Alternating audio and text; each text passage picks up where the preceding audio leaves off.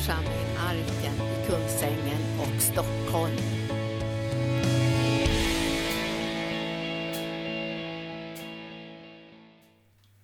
Vi gör ju mycket ut genom den här församlingen. Och det är ju helt imponerande att få höra om apostlarna. Apostlarna är ju sällan här, vet du. Apostlarna är ju ute liksom och kommer hit mera och, och, och, och, och här en liten kort stund och så är de ute igen. Och därför är det ännu viktigare att vi ber för dem som är i apostlartjänsten. Och vi kommer att öka upp den här bönetjänsten för alla som är ute nu. Anita Rickarsson och Anita Björk åker snart till Israel, jag tror att det är nästa vecka. För till våran, våran samarbetspartner där som vi kommer att bygga helande tjänsten. Vi har många som vi arbetar med, men det här är en väldigt speciell samarbetspartner nu i rysktalande församling. Så vi kommer att bygga helande tjänsten för att nå de rysktalande i Israel. Och Anita är just nu i Sundsvall tillsammans med team och predikar där och har helande tjänsten. Och vi behöver kunna se var våra olika evangelister, eh, predikanter är någonstans. Så vi kan be för dem. Nu såg jag igår att någon hade kraschat min lilla hemsida. Så vet inte vad som har hänt med den. Men det är någon som har stulit den eller kraschat den eller hijackat den. Men på den lilla hemsidan finns ju mina resor. Och jag gör ju en del resor utomlands, men jag gör många resor i Sverige och i Norge. För att också presentera arken. Bibelskolan, för att vi ska få in elever här till helande dagarna. Så vi gör olika delar, men för mig är det så otroligt viktigt att det fungerar här. För det här är huvudstammen. Och för de här grenarna ska bli starka till olika länder så måste det fungera här. Med ekonomin, administrationen, lovsången. Ni ska veta vilket jobb det är varje vecka här på arken för att allt det här ska fungera. Ett otroligt jobb, så ni måste be för alla som jobbar här. Som, som arbetar här dagligen och alla hjälptjänster som gör att arken kan fungera. Och att det som Gud har kallat oss till har en räls. Ni vet ju, om inte rälsen är bra. Ni kanske har åkt tåg och så fastnar rälsen och den är trasig och de har inte fixat rälsen. Och då spelar det ingen roll om snabbtåget är vackert och nybyggt och, och det finns jättefina tåg som ska åt alla håll. Men rälsen måste fungera. Och därför måste vi både ha administrationen och visionen som går sida vid sida. Så vi behöver verkligen be för varandra. Vi får styrka så ingen blir utbränd och trött utan att bördorna fördelas. Det är inte det jag ska predika, men jag bara kände det kom i min ande nu. För jag, jag, jag läste ju, jag har haft ledarutbildning med årskurs två. Och då läste vi om Moses som var så sliten. Jag vill inte bli sliten. Igår var jag på Skandinavisk teologisk högskola och undervisade deras elever. Så jag höll på halva, eller nästan hela dagen där. Men jag kände så jag vill inte bli sliten. Jag vill inte känna att jag blir utbränd eller sådär. Jag vill inte det. Och jag läste om Moses att han var så sliten. Alltså han jobbar från morgon till kväll. Och han skulle göra allt det där för att Gud hade ju kallat honom att ta folket ut ur Egypten. Men då kommer svärfar och säger, du jobbar fel, säger han. Du ska göra det här som du gör, men inte på det här sättet. Du måste se till att du får sådana som bär tillsammans med dig. Och så säger han, välj ut bland folket. Sådana som kan bära, sådana som kan ta ansvar, som har gott rykte och som har gåvor som behövs. Och så valde de ut människor. En del klarar bara av tio personer, andra klarar av femtio och andra klarar av hundra. Och till och med en del klarade av tusen. För Gud la inte ansvar på någon som klarar av tio så att de skulle klara av tusen. Är inte det skönt? Alltså Gud kommer inte att säga, nu ska du ta den här jättetunga bördan, man har inte burit mer än ett kilo. Utan man får bära där man kan. Och man får koppla ihop där man kan. Och så väljer de ut mängder med människor så står det så här. De här ska bära tillsammans med dig så bördan inte blir för tung. Och jag vet att många bär i bön. Man kanske inte ser någon, alltså det finns ingen praktisk funktion kanske för, den, för tiden just då. Men det finns alltid en andlig funktion. Vet du, man kan gå i bön över hela världen. Man kan följa Beba till Turkiet. Man kan följa mig till Nepal. Man kan följa mig till Kanal tio. Alltså vi kan sitta ihop i anden. Därför vi ber för varandra. Kopplar ihop. Och då känns inte bördan så tung. Ibland när man, nu kan jag tänka mig att Anita nu, hon är ute nu i I Sundsvall, då känner hon idag att vi ber för henne. Då kommer hon igenom på ett sätt i de olika hindren, omständigheterna och krafterna. Och för folk kommer ju sjuka och har stora behov. Och nästa vecka kommer vi ha helande dagar. Vi börjar redan på måndag igen med helande dagar. Då kommer det kanske mellan jag vet inte, kanske femton, sexton, sjutton gäster hit. Och de kommer hit med väldigt förväntan på att Gud ska gripa in i deras liv. Vet du det? Väldigt förväntan. Och de har så tro på att Gud ska verka, och så bereder vi den här platsen för dem så att den heliga anden ska kunna verka i deras liv. Men då behöver vi ha förebedjare. Vi kan inte säga till de här gästerna bara gå in i bönerummet, hej då. Och sen kan du gå och äta på Coop. Utan vi finns ju här för dem. Vi lagar mat åt dem. Vi, vi ber för dem, vi kämpar i bön med dem och, och, och vi står här och vi bara ropar till himlens Gud att han ska gripa in. Visst är det fantastiskt att vi får vara med om någonting sånt här. Så nu ber vi mycket för Israel, vi ber också för de olika funktionerna, vi ber för Kungskolan, Växthuset, vi ber för församlingens arbete, vi ber för konferenserna, vi ber för sommarkonferenserna. Vi kommer snart att berätta att vi kommer att utöka bönetiderna så att vi kan se den här kopplingen i och genom församlingen. Min, min, min predikan idag, den har ett, ett tema där, tro på den gudagivna auktoriteten. Tro på den gudagivna auktoriteten. Försök inte åstadkomma auktoritet, för vi har fått auktoritet. Vi behöver tro på det som Gud har gett oss. Och han säger, jag bad ju ut det här ordet, att, att församlingen är sanningens stödjepelare och grundfäste. Alltså församlingen alltså, stabiliserar. Och jag ska säga, den befäster sanningen i den här världen. Och därför är det ju en väldigt, väldigt attack mot församlingen. Och ni som läser Uppenbarelseboken ser ju att vilddjuret från havet och vilddjuret från marken var i, ska jag säga, en sån här, en sån här oren treenighet med draken för att de inte göra församlingen. Och, och församlingen kan bli intetgjord på många olika sätt. Men ett sätt som församlingen blir till intetgjord på, det är att den förlorar sitt salt. Alltså den förlorar sitt inflytande, den förlorar sin påverkan. Och då står det att då kastas det saltet ut och trampas ner. Alltså mörkrets makter oskadliggör församlingen. Men det ska inte han lyckas med, för vi genomskådar hans planer och syften. Därför att Gud har byggt församlingen, inte på lösan sand, inte på mänsklig visdom. Han har byggt sin församling på namnet Jesus. Och det står att den klippan kan mörkrets makter inte skaka och inte förstöra. Och det står att inte ens dödsrikets portar kan bli övermäktig Guds församling. Och det var så intressant att höra Birgitta säga att när dödsrikets portar, när mörkret sätter stopp. Det är det som är dödsrikets portar. Mörkret stänger på olika sätt, hindrar, står i vägen. Gör olika saker. Då kan vi välja två vägar. Och Birgitta sa ju det här fantastiskt. Vi går bara rakt igenom. Vi går bara rakt igenom folkhopen. Därför att han som är med oss är större än den som bor i världen. Och du får en medvetenhet om vem du är. Alltså du behöver inte åstadkomma auktoritet. Du har auktoritet. Och när du går in på en plats så står det, var plats din fot beträder är given till dig. Därför Jesus bor i dig.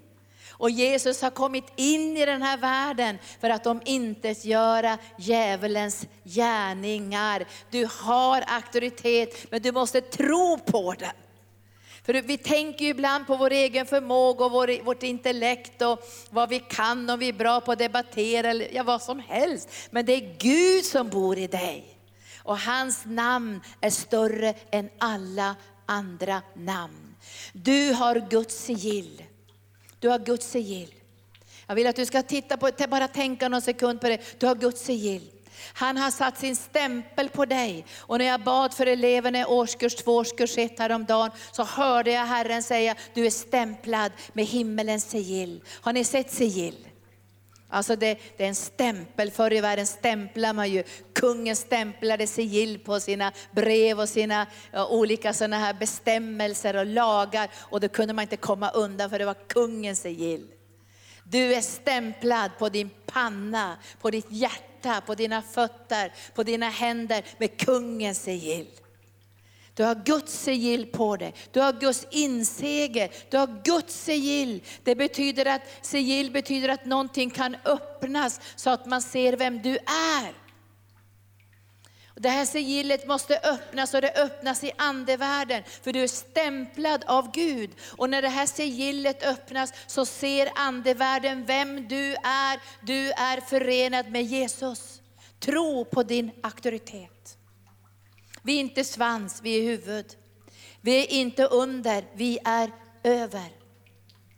Du är stämplad med Guds sigill.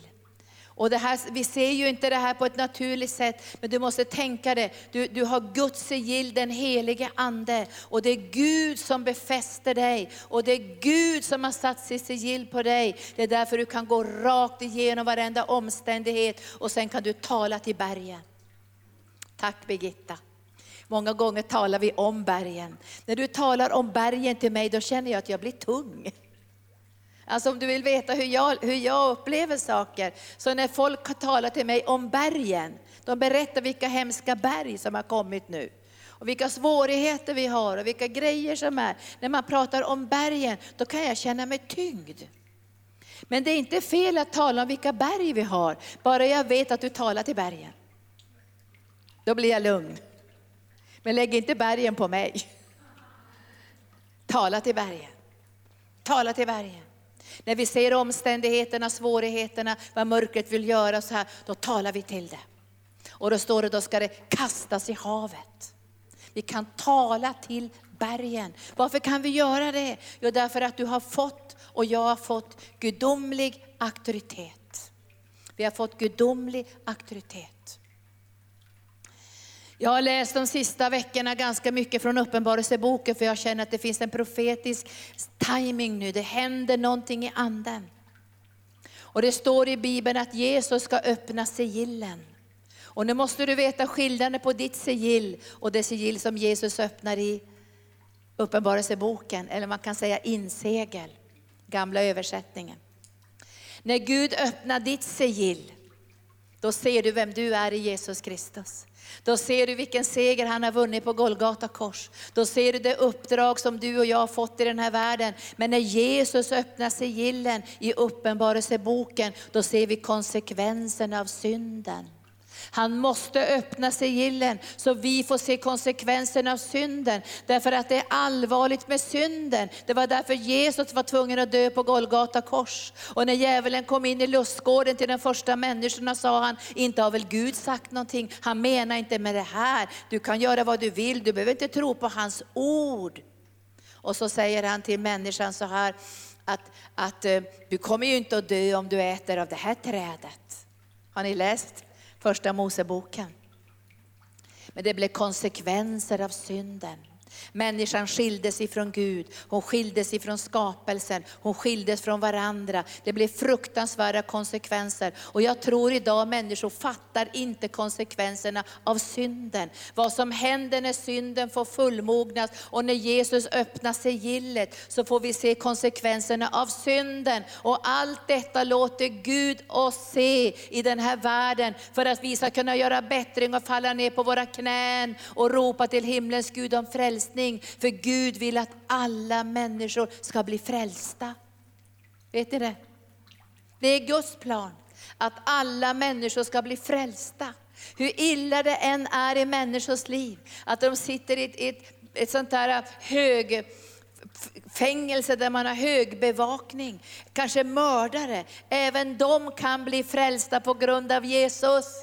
Gud vill att alla människor ska bli frälsta. Men han vet också att synden när den får fullmogna får fruktansvärda konsekvenser för naturen. för haven, för vattenkällorna, för människorna. Därför att vi måste se det här är syndens konsekvenser. Och när vi ser syndens konsekvenser så måste vi vakna.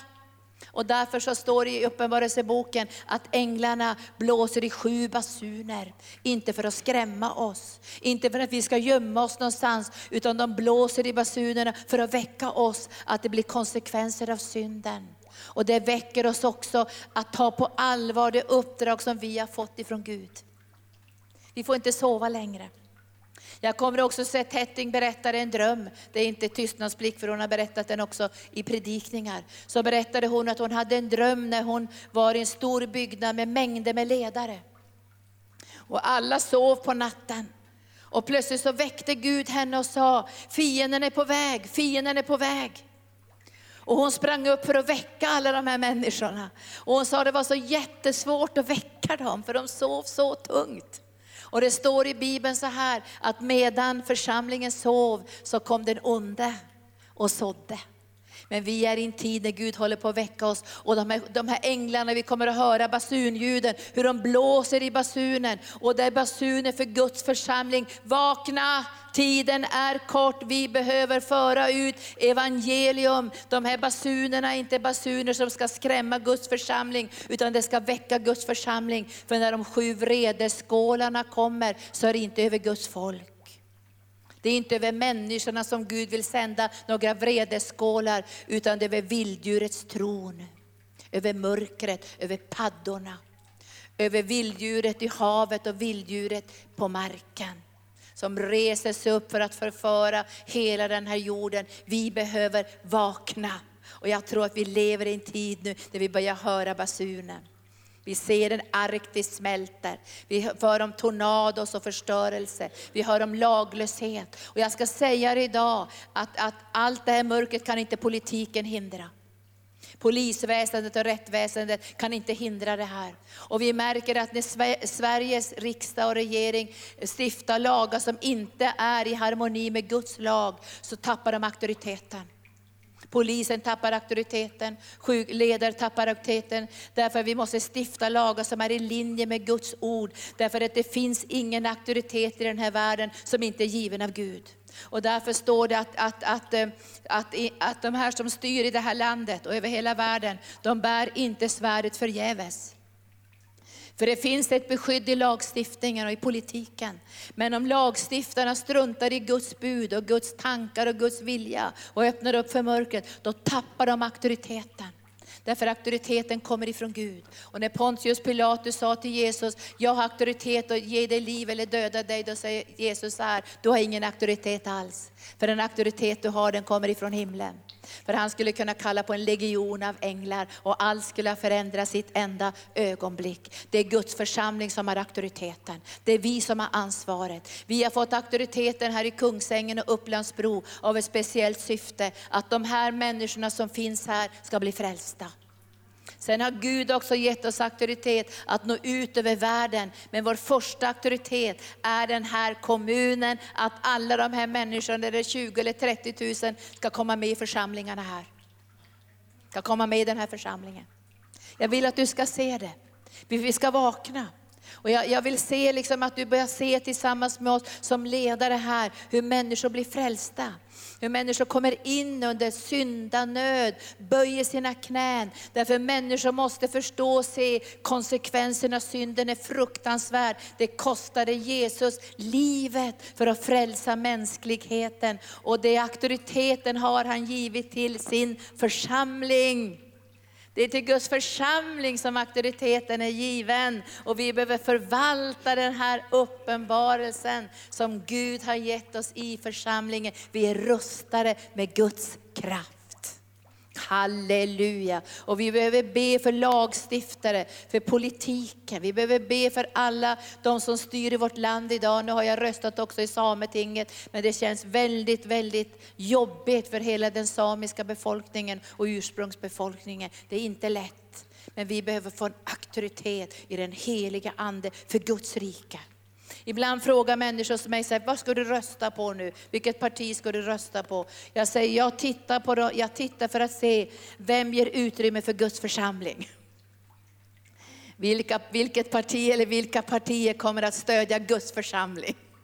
Vilka partier kommer att lagstifta så vi får in Guds vilja i det här landet? Och det här har vi ett ansvar i en demokrati att ge vår röst. Men jag vill ge min röst så att jag ger utrymme för Gud i det här landet. Halleluja, vad säger ni om det? Så vi kommer inte ha några politiska möten här. Utan på Arken är det kyrkofrid. Här ska vi predika Jesus och Guds evangelium. Och sen får du göra din demokratiska skyldighet. Men vi säger så här, vi, vi, genom att vi kommer närmare Gud så ser vi också vilka vägar vi kan gå, vilka steg vi kan ta. Men det är Gud som har gett sin församling den högsta auktoriteten. Och jag ska, börja, jag ska läsa det här bibelstället ifrån, ifrån Efesierbrevet kapitel ett om den här kraften. Och ibland kan man känna men vi är så kraftlösa och vi behöver mera kraft och vi behöver mera kraft. Jag tror vi behöver tro på den kraft som han har gett oss. Alltså vi behöver tro mera på den kraft som Gud har gett oss. Alltså Gud har gett oss auktoritet. Men sen säger han också att vi ska bli starkare i den kraften. Men vi har fått auktoritet genom Jesus Kristus. Och det står i Efesierbrevet kapitel ett så här. Fantastiska ord. När Herren säger, han, han ber, det här är apostelns förbön i Efesierbrevet kapitel ett och versen femton. Och, och då säger han så här. Därför när, när jag nu har hört om er tro på Jesus Kristus och om er kärlek till alla de heliga kan jag inte sluta tacka Gud för er när jag nämner er i mina böner. Jag ber att vår Herre Jesu Kristi Gud, härlighetens far, ska ge er visheten och uppenbarelsens ande så ni får en rätt kunskap om honom som har vunnit seger och som bor i dig och mig. Och sen står det så här. Jag ber att vår Herre Jesu Kristi Gud, härlighetens far, ska ge er visheten och uppenbarelsens ande. Så ni får en rätt kunskap om honom. Jag läser igen. Och jag ber att era hjärtans ögon ska få ljus. Så ni förstår vilket hopp han har kallat oss till, eller er till. Hur rikt på härlighet hans arv är bland de heliga. Och hur oerhört stor hans makt är i oss som tror. Därför att det är hans väldiga kraft som är verksam. Och hur oerhört stor hans makt är i oss som tror. Jag, jag känner Gud, han sa så här idag. Tro på auktoriteten. Tro på att ni har fått auktoritet och be till Gud om änglars beskydd. Vi behöver varje dag om änglars beskydd runt arken. Runt all vår, all, allt, allt materiellt vi har i arken. Alla våra byggnader, alla datorer, allting. Vi får be att Gud sänder ut sina stora stridsänglar. För Gud vill beskydda sitt folk. Jag tror ju att det finns lite hjälp från det naturliga, från alla möjliga håll som vi kan få hjälp i rättsväsendet och allt sånt här mot laglösheten. Men jag tror framförallt på Guds auktoritet i våra liv. Och jag skulle, jag skulle kunna tänka mig här om det kommer någon inbrottstjuv här utanför arken så kommer han oh, bara falla åt sidan. Därför det står en stridsängel här med draget svärd som håller tillbaka mörkret. Halleluja! Vi kan be till Gud om ett beskydd.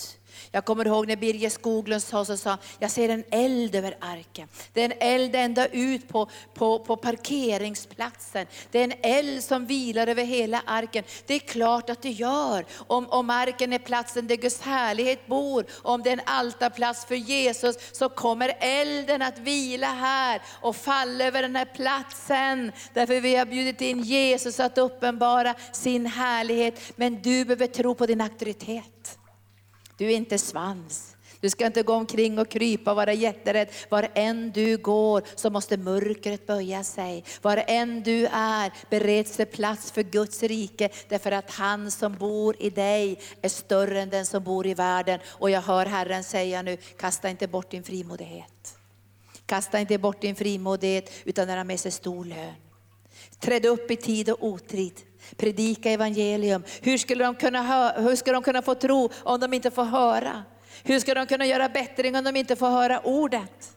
Men vi har utkallade av Gud att predika evangelium för allt skapat. Till och med naturen, träden, djuren ska få evangelium och ett hopp om en bättre värld. Och de klappar i händerna när de ser Guds barns härlighet. Du har auktoritet i namnet Jesus. Och sen säger Herren så här. För säger han så här, den kraft lät han verka i Kristus. Jag läser versen tjugo i Efesierbrevet ett och tjugo. Den kraften, alltså den oerhörda kraften, lät han verka i Jesus Kristus när han uppväckte honom från de döda och satte honom på sin högra sida i himlen, högt över härskare, makter, krafter och herradömen, över alla namn som kan nämnas, inte bara i denna tidsålder utan också i den kommande. Har du din bibel framme vill jag att du läser det tillsammans med mig igen. Han satte honom på sin högra sida i den himmelska världen i regeringsställning. I regeringsställning. Och det står att han la allting under honom. Och det står, det står alla härskare, alla makter, alla krafter, alla herradömen, alla namn som kan nämnas, inte bara i denna tidsålder utan också i den kommande. Allt la han under hans fötter. Allt la han under hans fötter. Jag, tyck, jag tycker ibland att jag blir bara arg på mig själv och jag blir bara besviken när jag tänker, att jag, tänker på att vi har så liten Jesus. Så... så alla möjliga grejer som händer i politiken och bland människor och utöver världen får oss att skaka. Visst är det pinsamt? Alltså det är sorgset när Guds församling springer som så här kacklande kycklingar. Vi har ju auktoriteten. Vi, vi, vi är sanningens stödjepelare och grundfäste.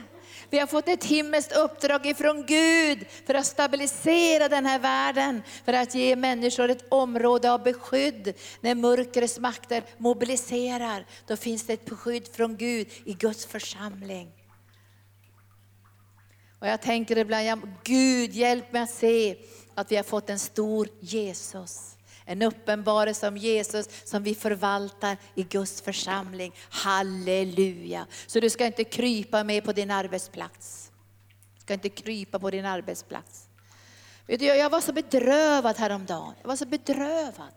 Jag kände mig så bedrövad i mitt hjärta. Alltså jag fick ett mejl från den här barnmorskans man. Det är, han har säkert skickat det till många. Men jag fick den här barnmorskan som nu har kämpat i, i, i rättssystemet för att få rätt att slippa göra abort. Jag nämner inte hennes namn, ni vet vem det är.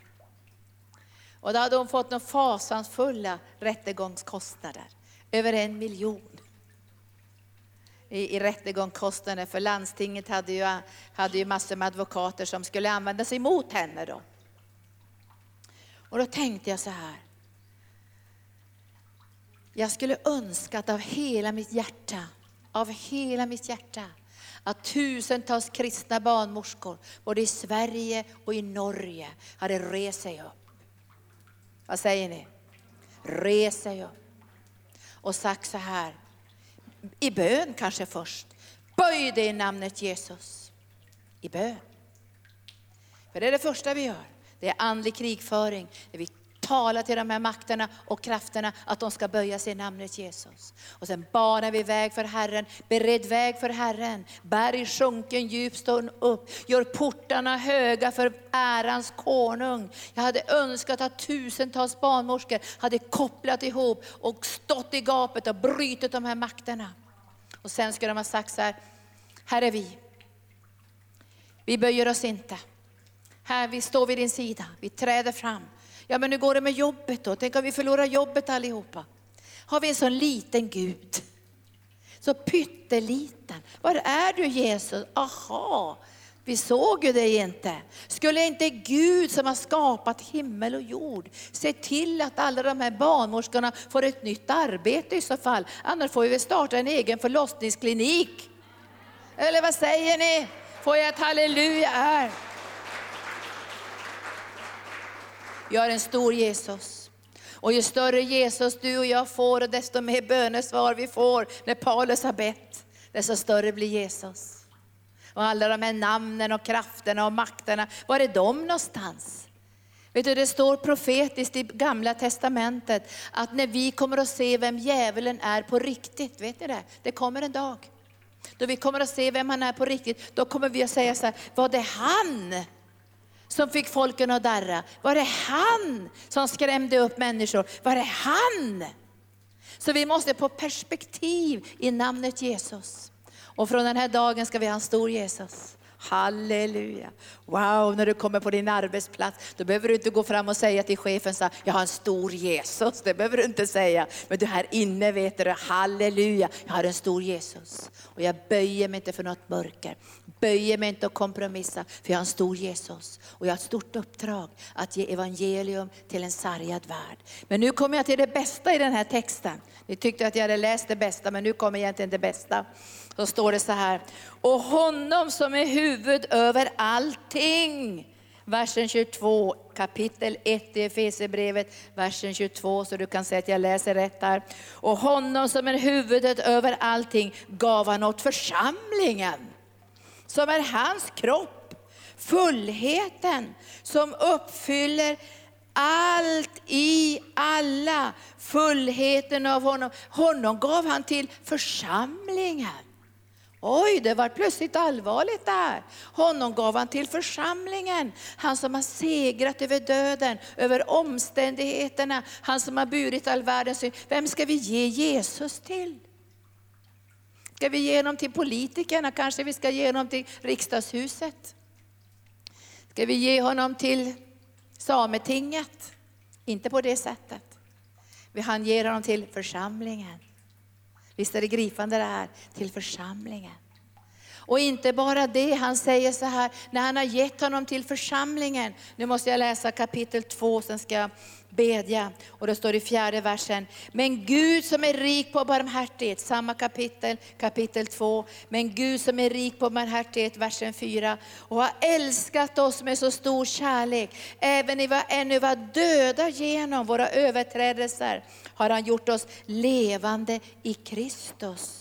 Av nåd är ni frälsta, och han har uppväckt oss med honom, och lyssna nu, och satt oss med honom i den himmelska världen i Jesus Kristus. Oj, det här var ju riktigt spännande. Han har gett Jesus till församlingen, och för att vi verkligen ska få tro på att nu har vi samma position som Jesus, så har han satt oss tillsammans med Jesus i den himmelska världen, för att du och jag ska utöva auktoritet. Och jag skäms ibland för mig själv också. Varför är vi så fega? Varför är vi så rädda? Varför drar vi oss undan? Varför låter vi mörkret mobilisera och härja och påverka? Vad är det som gör att vi blir så rädda, skakiga, nervösa, till och med börjar kriga med varandra? Vad är det som gör det här? Och jag tycker jag har sett det här gång på gång. Gud talar till mig. För vi har en allt för liten Jesus. Allt för liten Jesus. Och det är därför som Paulus ber: öppna deras hjärtans ögon så att de ser. Vi måste se. Han har gett Jesus till församlingen. Och han har, han har satt oss i Jesus Kristus på Faderns högra sida, för att du och jag ska tro. Vi har auktoritet. Alltså vi kan binda upp alla små krafter också. Vi kan börja utöva den här auktoriteten, och så får vi erfarenhet av att det fungerar. Men vi måste börja utöva det. Vi måste till och med utöva det på en enkel förkylning, på en ekonom- ekonomisk attack, på omständigheter som står emot oss, dörrar som stängs. Så aktiverar vi den här auktoriteten i namnet Jesus. För Gud har sagt till församlingen, om du läser Smyrna och Philadelphia, de var totalt beroende av Gud. De andra hade fullt med synd och andra saker, men Philadelphia och, och, och Smyrna, de var totalt beroende av Gud. Och så säger Herren: jag har öppnat en dörr som ingen kan stänga. Det är auktoritet. Jag har öppnat en dörr som ingen kan stänga. Och jag vill uppmuntra dig nu på din arbetsplats. Börja utöva auktoritet. Du behöver inte stå och skrika där om du är läkare eller sjuksköterska eller jobbar på äldreboende. Utan här inne. binder upp krafterna, banar väg för Jesus, bygger en tron åt Jesus genom bönen. Gå gärna en stund innan, innan dina arbetskamrater har kommit och be för dem, lyft dem inför Herren, be att Gud ska ge visdom och förstånd så du kan nå in i deras liv, för du har auktoritet. Och om du tiger så kommer Gud låta stenarna ropa. Om jag tiger så kommer Gud att låta stenarna ropa. För det här handlar om liv och död. Och Herren säger så här, att han har satt oss tillsammans med Jesus i den himmelska världen. Och nu läser jag sjunde versen. För att i kommande tider visa sin, det är ett ord som vi nästan aldrig använder, överväldigande rika nåd genom godhet mot oss i Kristus Jesus. För att i kommande tider visa sin överväldigande rika nåd genom Jesus Kristus. Av nåden är ni frälsta genom tron, inte av er själva. Guds gåva är det, inte på grund av gärningar, för att ingen ska berömma sig. Hans verk är vi, skapade i Jesus Kristus till god goda gärningar som Gud har förberett för att vi ska stressa i dem. Ja, bra, nu var ni bibelsprängda här. Vi ska vandra i dem. Det är djävulen som stressar, inte du. Och så står det så här i Efesierbrevet, jag bara sänder i ditt hjärta, bli allt starkare i Herren och i hans väldiga kraft. Bli allt starkare. Vi strider inte mot kött och blod, vi strider mot furstar, väldigheter och världshärskare här i den onda andevärlden. Det är det som det här handlar om. Och det är därför vi ser hur det här mörknar. Och vi ser också hur de här sigillen börjar öppna sig nu. Det är inte för att skrämma livet av oss. Och nu kommer det bli miljö, miljöförstöring. Och nu kommer Arktis att smälta. Och, och nu kommer grundvattnet att försvinna. Vi ska skaka och vara rädda. Utan vi intar vår plats i den heliga ande. Som Guds församling. Som Guds folk i denna yttersta tiden. För du har fått auktoritet. Du har fått auktoritet av Gud. Och vi ska träna oss och utöva den auktoriteten. Och när du börjar utöva den auktoriteten i ditt hem, ekonomin, arbetsplatsen, var du jobbar, då kommer du märka motståndet. Har ni känt motståndet? Man kan höra hur det morrar i andevärlden. Det krakar under dina fötter av ormar och skorpioner som du trampar på. Då får du motstånd. Och då måste du veta vapenrustningen. Och jag ska be för dig, vi måste ha vapenrustningen intakt i våra liv.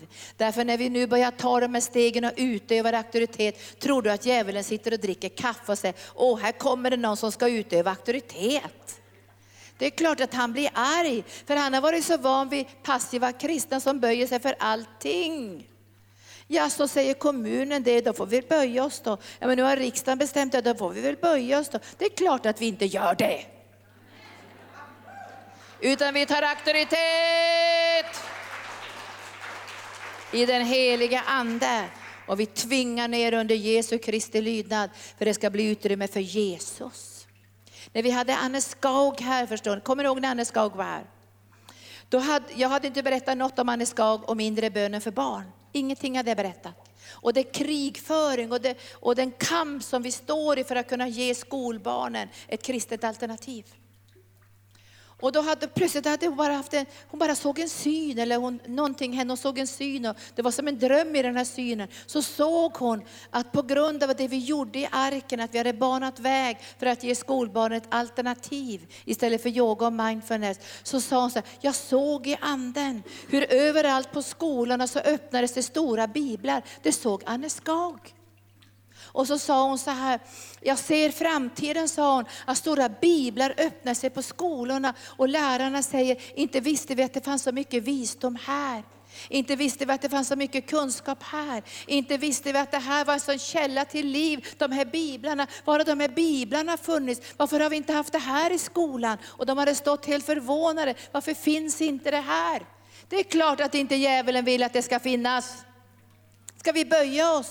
Åh, skolinspektionen sa nej, vi böjer oss. Det är klart att vi inte gör. Vi tar auktoritet i den heliga ande. Och så proklamerar vi ut i den heliga ande att alla skolbarn har rätt att få höra om Jesus. Proklamerar ut det. Nu talar jag profetiskt idag, för vi ska vara med och förändra klimatet i det här landet. Och det gör vi inte bara genom att vi är duktiga på att debattera och sådana saker. Det är andlig auktoritet. Jag vet idag att om inte vi utövar vår auktoritet så kan vi ha hur många poliser som helst. Alltså vi kan ha tusentals poliser här i Kungsängen. De kommer ändå kunna göra inbrott. Därför det här handlar om andlig auktoritet. Andlig auktoritet. Och det mörker som finns i människors hjärtan som gör inbrott, som skadar andra, som våldför sig på andra. Det här är andemakter, förstår ni. Vi kan lagföra hela gänget och sätta dem i fängelse. Men det, det är inte det här det handlar om egentligen. Det handlar om auktoriteten i namnet Jesus. Och när de här krafterna böjer sig så kan de här människorna bli frälsta. De kan komma utanför Kungskolan och vara på väg att göra inbrott. Och så ska de falla på sina ansikten och göra bättring. Därför det finns en eldsmur omkring arken och arkens arbete. Talar jag profetiskt till dig. Tack Jesus. Nu ska vi vakna i den heliga ande, vapenrustningen. Halleluja. Jag bara känner du hur, hur Gud bara säger till dig. När du sträcker dig ut så här, visst blir det motstånd. För vi slåss ju inte mot en död höna. Utan de här krafterna och makten är i verksamhet nu. När vi ser vilddjuret från marken, vilddjuret från havet. Och det var någon som frågade mig, kommer du att ta chippet, Linda? För det står att, det kommer, att vilddjuret från havet kommer att tvinga både slavar, fria, myndigheter, alla människor. Och ta ett märke på pannan eller handen. Och det här handlar om att det är mamma som kommer att börja verka så starkt. Så ingen kommer att kunna köpa och sälja utan vilddjurets märke. Och så säger Jesus, ni måste ha visdom här för att kunna tyda detta. Ni måste ha visdom för att tyda detta. Och jag säger, jag kommer aldrig att ta något chip i min hand. Eller på min panna eller på min fot. Jag kommer aldrig att göra det. Därför att jag tror att snart kommer vi in i tider där, vi, där det blir ett kontrollsamhälle. Där det kanske inte ens kommer att finnas rätten att få ge till Guds församling pengarna längre. Jag talar framtiden, jag kanske inte så här då när det här händer. Men det kommer att hända saker i anden. Men vi måste göra ett beslut, ett enda beslut. Det är bara ett enda beslut vi måste göra. Vi böjer oss inte. Vi böjer oss inte. Vi böjer oss inte. Vi behöver inte göra några andra beslut. Vi böjer oss inte. Det är bara det beslut vi behöver göra. Vi böjer oss inte. Men så gör vi det andra beslutet. Vi böjer oss under Jesus. Vi böjer oss inte under mörkret. Kommer aldrig böja oss under mörkret. Vi har ett uppdrag att tända ett ljus i den här världen. Och när du börjar ta dina små steg och utöva auktoritet, då kommer du få motstånd. Och då måste du veta idag, vad har du för vapenrustning? Jag märker en del kristna hänger vapenrustningen någonstans hemma i garderoben. Och så går de ut med blöjbyxorna och ska strida i anden. Jag säger, det går inte. Du bara slås ner. Och akta dig för att strida med människor som lever i uppror. Det är därför jag tror att församlingen måste vara bärare av bönesmörjelsen. Därför är församling som har fått löftet om auktoriteten. Annars kommer du bli nedskjuten och nermejad och nedtrampad. Men du har fått auktoritet genom vapenrustningen. Halleluja. Vad har du för vapenrustning? Vad är den viktigaste vapenrustningsdelen? Pansaret över ditt hjärta. Framförallt så ska bevaras är det hjärta, för därifrån utgår livet. Och jag tänker inte tappa kärleken på grund av synden. Jag tänker inte tappa kärleken på grund av att människor beter sig på olika sätt. Jag tänker bevara kärleken. För Gud vill att alla människor ska bli frälsta. Jag vill ha kärleken till förövarna, jag vill ha kärleken till brottslingarna. Jag vill ha kärleken till människor som är i fängelse. Därför vi har ett uppdrag till alla människor. Men vi har auktoritet och bryter de här makterna. Men vi bevarar vårt hjärta. Vi ska inte tappa kärleken till människor när laglösheten ökar. Vad har vi med för vapenrustning? Ja, vi har ett bälte runt vår midja, det är Guds ord. Och du måste knäppa det här bältet varje dag. Så du har Guds ord med dig. Så du inte har bältet hemma. Vi måste ha Guds ord med dig på arbetsplatsen så du kan proklamera Guds ord, bana väg för Guds ord och sända Guds ord. Och så ha Guds ord med dig. Och sen måste du också ha hjälmen över ditt huvud, frälsningens hjälm. Så ingen kan ta ifrån dig frälsningen med attacker eller förtal eller negativa saker. Eller att de trycker ner dig. Du måste ha frälsningens hjälm så att du vet att du är frälst på grund av Jesus. Inte på grund av gärningar eller vad du kan prestera eller om du är duktig. Du är frälst på grund av Jesus. Och den frälsningen kan ingen ta ifrån dig. Därför har du frälsningens hjälm. Så du kan hålla Guds ord och Guds tankar om frälsning in. innanför den här hjälmen. Vad har du mer för någonting? Du har skor på dina fötter. Du har beredvillighetens skor. Du är villig och beredd att föra ut evangelium. Ta på dig skorna. Jag tänker inte trampa på ormar och skorpioner i mina egna skor. Och jag kände det när jag undervisade så här. Mera, när man har vanlig undervisning och, och undervisar utanför Guds ordet. Kanske hälsofrågor eller någonting. Jag vill inte trampa på ormar och skorpioner utan mina skor på mina fötter. Vad har du mer för någonting? Du har svärdet. Andens svärd. Som är Guds ord.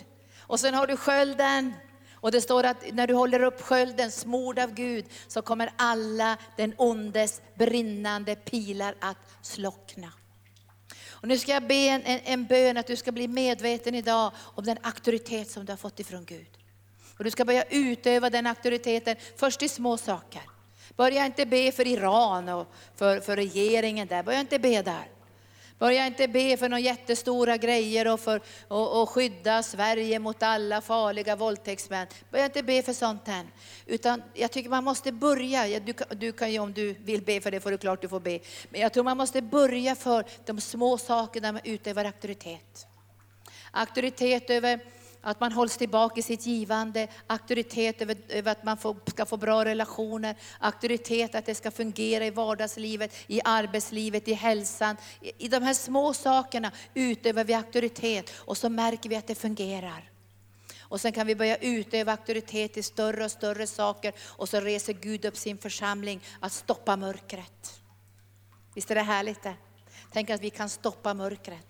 Det hjälper inte med gränsvakter. Vi kan ha miljoner gränsvakter runt Sverige. Vi kan sätta upp murar som Trump vill ha mot, mot, mot Mexiko. Det hjälper inte.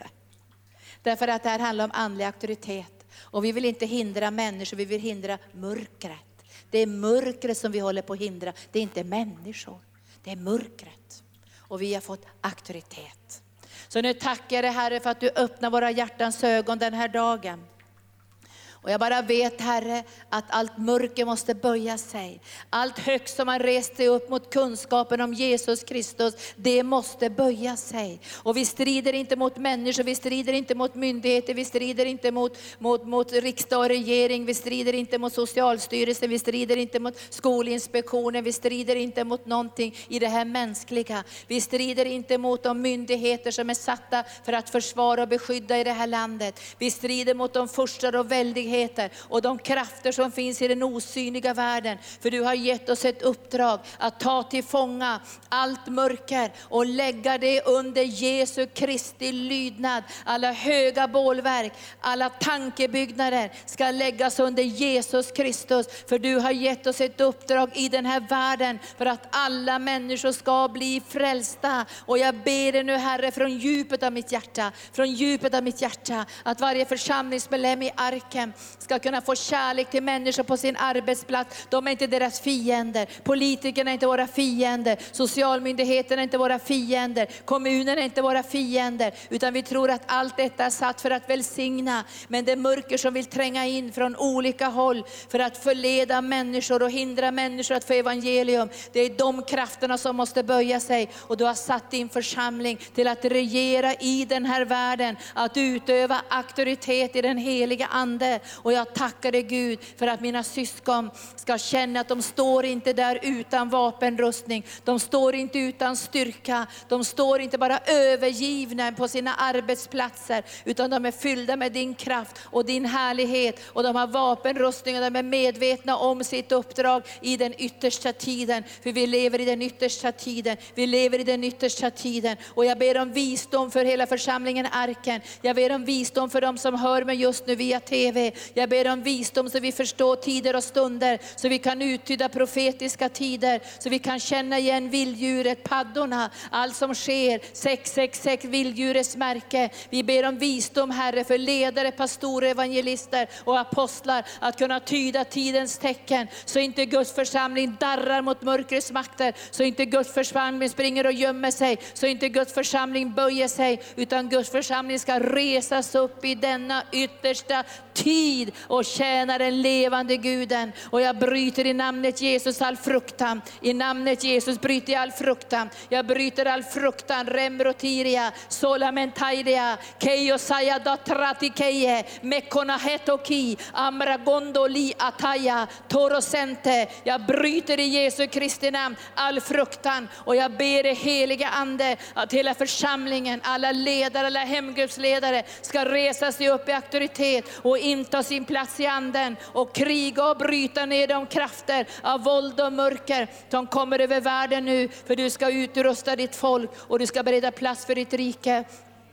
Och därför vill jag välsigna alla myndigheter just nu. Jag vill välsigna kommunen här i Kungsängen och Bro. Jag vill välsigna Socialstyrelsen. Jag vill välsigna riksdag och regering. Jag vill välsigna alla som ansvarar för olika områden i det här landet. Jag ber det heliga Ande som du har sagt i skriften. Att domarna ska frukta dig. Domarna ska frukta dig. Domarna ska söka din vägledning. Så ber det heliga Ande för alla myndighetspersoner. Och alla myndigheter, alla organisationer. Att de ska få en helig gudsfruktan, att de ska söka i den stora Bibeln efter sanningen och att de ska böja sig mer och mer under en gudagiven lag som är högre än alla andra lagar. Så finns det en gudagiven lag, och vi ber om beskydd för alla myndigheter, och vi ber om beskydd för trossyskonen som arbetar, de kristna i de här myndigheterna, att de ska få vara ljus och salt i den här mörka världen. Och vi sänder välsignelse över alla ledare, över statsministern, över alla partierna, över sametinget. Vi sänder välsignelse. Men vi vet, Herre, att du har gett Jesus till församlingen. Men Jesus ska få beröra alla myndigheter. Jesus ska få beröra skolvärlden. Jesus ska få beröra businessvärlden. Jesus ska få beröra sjukvården. Jesus ska beröra kommunerna. Jesus ska beröra landstingen. Och vi ber det heliga Ande att genom ditt folk ska ditt rike mer och mer utbredas med kraft och härlighet i namnet Jesus. Tack Jesus, tack Jesus, tack Jesus. Vi ska be lovsångarna komma upp igen. Ska vi be också Birgitta få komma upp, vi leder mötet. Och vi ska be idag, för jag känner att det är så lätt att bli nedtryckt. Det är så lätt att bli nedtryckt. Har ni känt det? Hur lätt man blir nedtryckt. Och hur lätt man tänker sig, vem är jag? Jag får bara smälta ihop med tapeten. Vem är jag? Ja, men vem är jag? Du och jag är väl ingenting. Men han som bor i oss. För man kan titta på svagheten, på bristerna, omständigheterna. Men han som bor i oss är större än den som bor i den här världen. Och jag känner det är viktigare än någonsin att be för riksdag, regering, myndigheter, Socialstyrelsen. För att be för de kristna som finns där. Att de ska våga höja sin röst. Vill ni vara med på den bönen? Jag har känt det är så viktigt. Att det finns sjuksköterskor som kan flöda i kunskapens ord. Fick du genom en sjuksköterska kunskapens ord? På sjukhuset. Hörde ni det? Det fanns en sjuksköterska som flödade i kunskapens ord på sjukhuset. Men de flesta röster tystnar nu. Vi får inte prata om Jesus. Var tysta nu. Men det står så att han höjer sin röst och han ropar. Basunerna ska ljuda. Han höjer sin röst och ropar. Nu, nu tänker inte jag be dig stå och ropa imorgon på sjukhuset. Men du ska säga, Herre, jag vill flöda i Andens nådegåvor. Jag vill vara en kanal för dig. Och jag vill bereda en plats på det här sjukhuset för den heliga Ande. Så vi kan få handpåläggning. Jag vill bereda en plats så patienterna kan begära handpåläggning. Begära förbön. Finns det några kristna sjuksköterskor som ställer sig till Guds förfogande? Och då måste du och jag fråga på våra arbetsplatser. För de flesta är tysta. Jag hör ibland på arbetsplatsen att någon har varit kristen där i tjugo år och ingen visste om det. De säger, du är precis som oss, säger de. Jag vill inte säga att någon säger så om mig, du är precis som oss. Du är ju med oss, du sitter ju här och dricker öl och har lite kul med oss, du är ju precis som oss. Nej, vi ska inte vara som dem, vi ska vara ljus och salt i den här världen. Så är det nu så att du har tigit i tio år eller fem år på din arbetsplats och ingen vet att du är kristen. Så finns det ett bra sätt att ändra på det här. Du ska få idé nu av mig. Imorgon så ska du säga så här. Jag har gjort något fruktansvärt under de här tio åren. Och jag vill bjuda er alla på tårta imorgon på kafferasten. För jag har gjort någonting som jag skäms över. Jag har gjort någonting som jag har våndats över i natt. Alla kommer att komma för de tänker så här. Har hon stulit? Vad, vad har hon gjort för något? Alla är där. Och du tar fram tårtan och så får de börja säga, jag måste bara berätta för er. Jag har varit så rädd att berätta om det viktigaste i mitt liv. Jag har varit så rädd att berätta för er att jag älskar Jesus. För jag var så rädd att ni skulle förkasta mig eller att jag inte får vara med i gänget. Men jag måste berätta det här för er. Att jag älskar Jesus. Och jag kan gärna stå till förfogande om ni skulle vilja veta mer om den kristna tron. Om ni skulle vilja ha förbön. Vi vill inte säga något mer. Det tar fem minuter. Men jag kan lova dig att från den dagen kommer de att smyga till dig. Och säga, jag har lite jobbigt hemma, kan du be? Jag har det här böneämnet. För vi, vi ska vara ljus och salt i den här sargade, mörka världen. Nu har jag predikat lite tufft idag. Nu får vi kanske be för mig. Men tyckte ni om det här? Tack Jesus. Halleluja. Och det är därför vi ger tionde. För jag tänker inte gå in under den här kontrollen när det gäller pengar och ekonomi. Absolut inte. Och när pastor Gunnar började prata om att ge brutto på, sin, på pengarna, då tyckte jag han var jättejobbig. Jag sa det i mitt radioprogram häromdagen. Jag tyckte han var jättejobbig. Jag sa, netto räcker väl, bara brutto. Du är så jobbig, Gunnar. Jag kan inte ge bort så mycket pengar, så jag morrade lite där.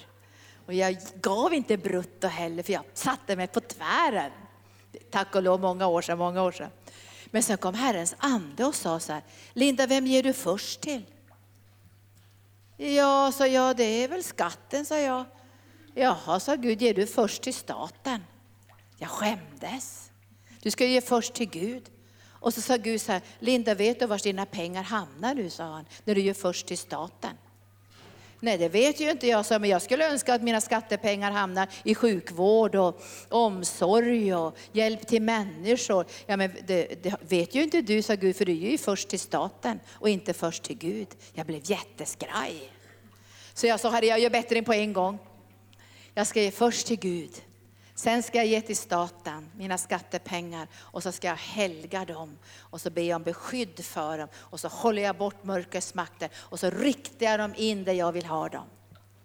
Det är det som skapar ett gott samhälle och styrker sammanhållningen i vårt land. Men jag tänker inte ge dem till porrklubbar och till massa superi och, och grejer. Det tänker jag inte göra. Jag tänker ge det till, till det som styrker Guds verk. Och då sa Herre, nu får du auktoritet över skattepengarna. Det visste inte jag, att jag ger först till Gud. Tack Jesus. Tack Jesus. Nu Birgitta, jag höll på att komma in i nästa predikan. Men visst behöver vi, jag, jag behöver själv idag förnya auktoriteten. Jag behöver själv börja tro på det här. Jag tänkte bara, varför är jag så feg? Varför tiger jag så Gud får använda stenar som ropar? Så Roger Larsson får hitta en sten med ett kors på. Stenarna börjar ropa. Men jag tror vi ska få predika evangelium. Så nu ska jag be för mig själv också. Då får Birgitta leda det här. Och sen ska hon få börja be för mig. För jag tänker inte längre. Alltså jag, tänker, jag vill inte jobba med er här i arken med pytte Jesus. Vill ni det? Vi sitter och darrar fort. Åh, oh, oh, oh, nu var djävulen där igen. Han ska böja sig i namnet Jesus. Och vi ska få en auktoritet från den här dagen i församlingen Arken. Så vi går inte med på vad som helst längre. Vi bråkar inte med folk, vi är inte kärlekslösa. Vi strider inte, vi strider aldrig, Gunnar och jag, på någon Facebook och grejer. Vi strider i anden. Men jag önskar idag att jag ska få uppenbarelse och ljus om en mycket, mycket större Jesus än den jag har idag.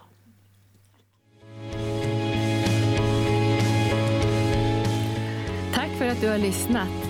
Vill du få del av mer information om församlingen Arken, vår helande tjänst, bibelskola och övriga arbete, gå in på w w w punkt arken punkt org.